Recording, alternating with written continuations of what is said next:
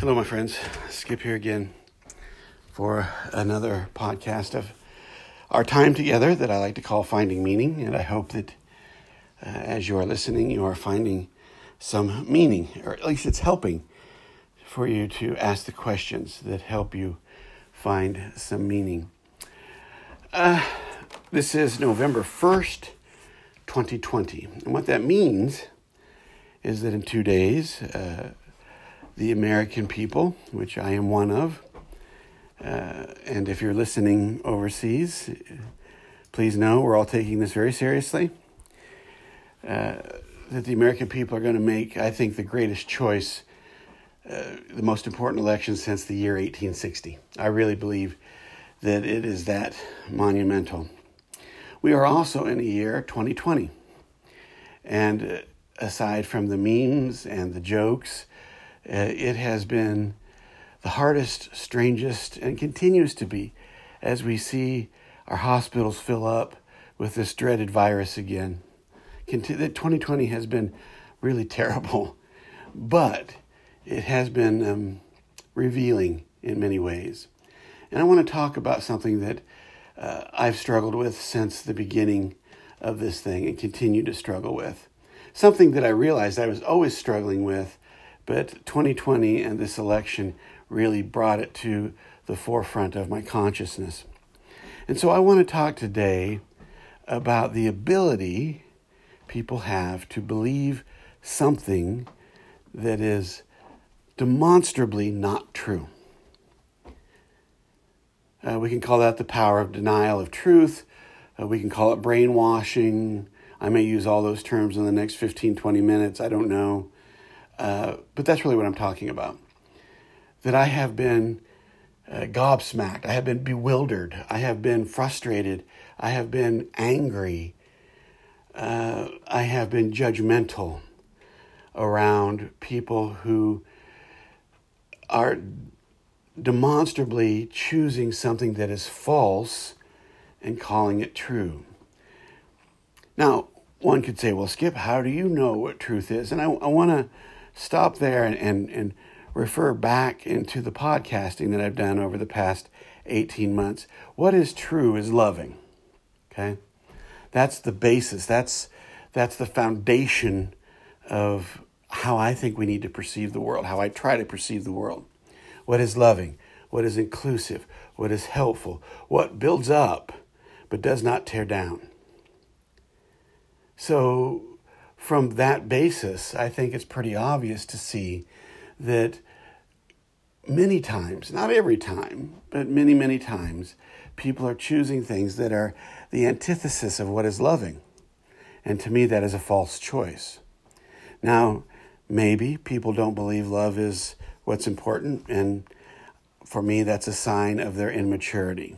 And that's what I want to talk about today is that I have become convinced that the reason this is happening, the reason these uh, lies are being foisted as truth, is because people are spiritually immature as a whole. Now, I'm not putting myself above or you above other people because you're listening. Uh, I'm simply making a statement for us all that as a whole, as a species, we are not aware of our own authenticity enough to be able to make those right choices, to be able to make the choices that that grow rather than than than kill. We don't know how to make the choices that offer life and nurture because we have, uh, frankly, we, we have not grown up spiritually. And so I want to include all of us in that. I don't ever want to be preaching at you. I want to be talking with you because I lack my own level of maturity. I mean, that's where the anger is coming from, is that I'm looking at people and I'm getting angry. I'm getting frustrated. I'm getting hurt uh, because I see people, and I'm not just talking about strangers, I see people I care deeply about making choices that disregard people's health, that disregard their own health, that disregard the truth of love. and I, I have to sort this out. I have to come to a new way of understanding it. And this is where I'm at right now. So, what does this mean? What does spiritual immaturity mean? What does it mean that, that people can't see the truth? Well, I want to give you a, an example. I want to give you an analogy here. Uh, if you've ever raised a child, this will seem very familiar. If you've ever uh, had a niece or nephew or friends, uh, two, three, four year old child, you'll know what I mean when I use this analogy. A two year old child does not know that eating candy for breakfast is not a good idea. Now, in their mind, it's food, it tastes good, it's right there. Why not? And so, a two year old child, a three year old child, a four year old child, and maybe even, you know, up to being a teenager, I would say, can't reason necessarily that what they're ingesting is harmful. Now, at least at that time of day, probably not the best idea. Now, don't get me wrong. I'm no holier than thou guy. Uh, at Easter time and other times, candy is breakfast in our house. We're just normal people. But that decision is made by my wife and I, not by the child. The two year old, the four year old, they believe that the candy for breakfast is the exact truth, the exact right thing that should be done, and they will do all they can to get their way. There is no more convinced being in this world than an angry three year old child who wants to eat candy for breakfast. They are absolutely all in. They want that candy. However, the adults, at least they should be in the room, understand that the child probably needs protein. The child needs something a little more satisfying to their system uh, than candy. Now, you can have candy later, not a good idea for your meal. And there's where the two year old and the 40 year old parent get in a fight, right? Well, I use that analogy because I believe that's what's going on. I have come to see that the reason uh, these choices are being made that are that can be demonstrated to be wrong that people are choosing what are demonstrable lies, that people are denying provable facts about health, uh, about political policy, about who they are. The reason they're, they're making the choice like this is because they are spiritually immature. Now, I want to stop there because, again, I'm not preaching at you, I'm preaching with you. I'm there too. My frustration has come from my own immaturity. So hear me. I'm not preaching from on high. As a whole, as a species, all of us, we lack the maturity to be able to hold two ideas in our minds at one time and then choose the most loving. It's that simple. We just are not wired. We still live out of the egocentric self.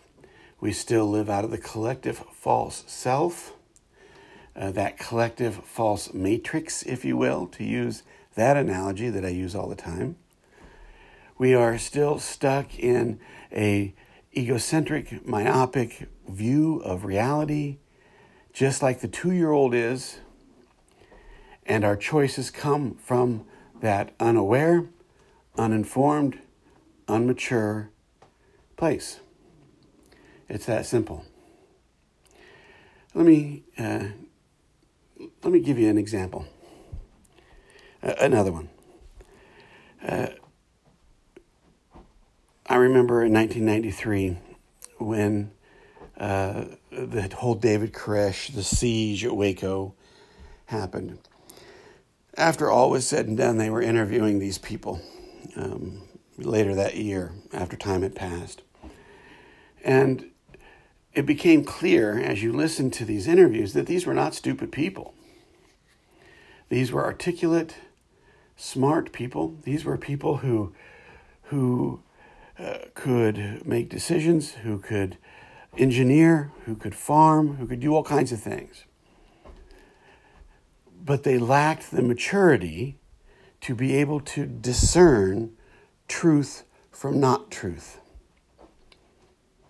Just like the two year old lacks the maturity to discern the harm that candy for breakfast can do against what is good and right to do. And so the people of, of the Koreshians, the, that, that cult, that ended up in such tragedy and such awfulness, um, the reason they bought into that is because they were looking for identity, they were looking for purpose, and they were looking for authenticity. And someone said they had it. Here's the candy bar. Here it is. You can have exactly what you want. They were looking for validation, not transformation. And I have come to the conclusion that as a whole species, that is our primary goal uh, to seek validation rather than transformation, to find stagnation rather than transformation. And so, really, that's where I'm at.